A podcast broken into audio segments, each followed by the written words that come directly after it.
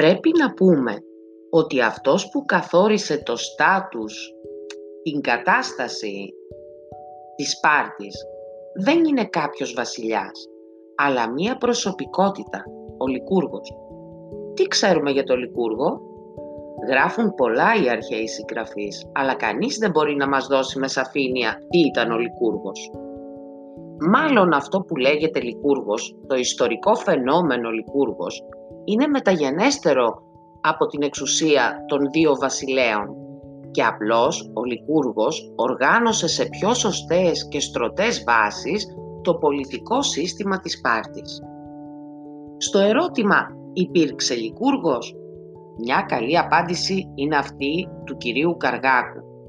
Και αν δεν υπήρξε Λικούργος της Σπάρτης, υπήρξε πάντως η Σπάρτη του Λικούργου. Ό,τι κι αν ήταν η Σπάρτη, είχε τη σφραγίδα του Λικούργου. Είτε υπήρξε, είτε δεν υπήρξε.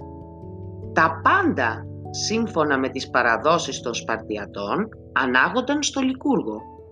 Οι νεότεροι ιστορικοί λένε ότι αυτό που ονομάζουμε Λικούργος δεν είναι τίποτε άλλο παρά μία σύνοψη, συγκέντρωση νόμων που είχαν διαμορφωθεί με την πάροδο του χρόνου και αποδόθηκαν σε ένα πρόσωπο το Λικούργο.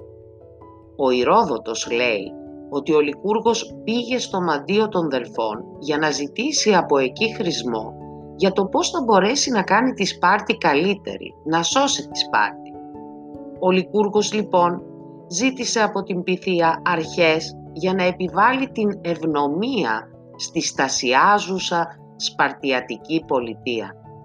Του είπε λοιπόν η Πυθία «Ήρθες ζητώντας ευνομία.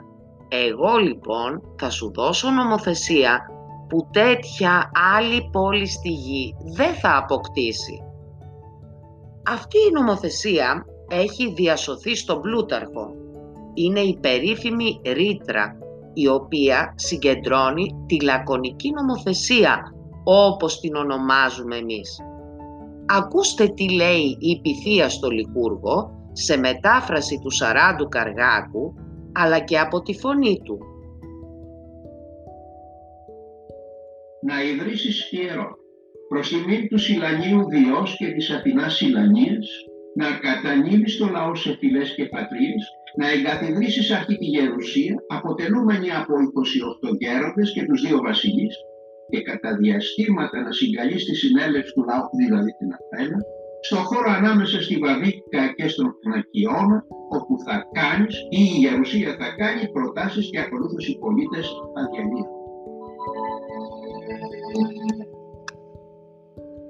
Όπως καταλαβαίνετε, η νομοθεσία ενός κράτους διαρκείας, είχε διάρκεια το κράτος της Σπάρτης, εμπεριέχεται μόνο σε 3,5 γραμμές. Μάλλον για πρώτη και τελευταία φορά.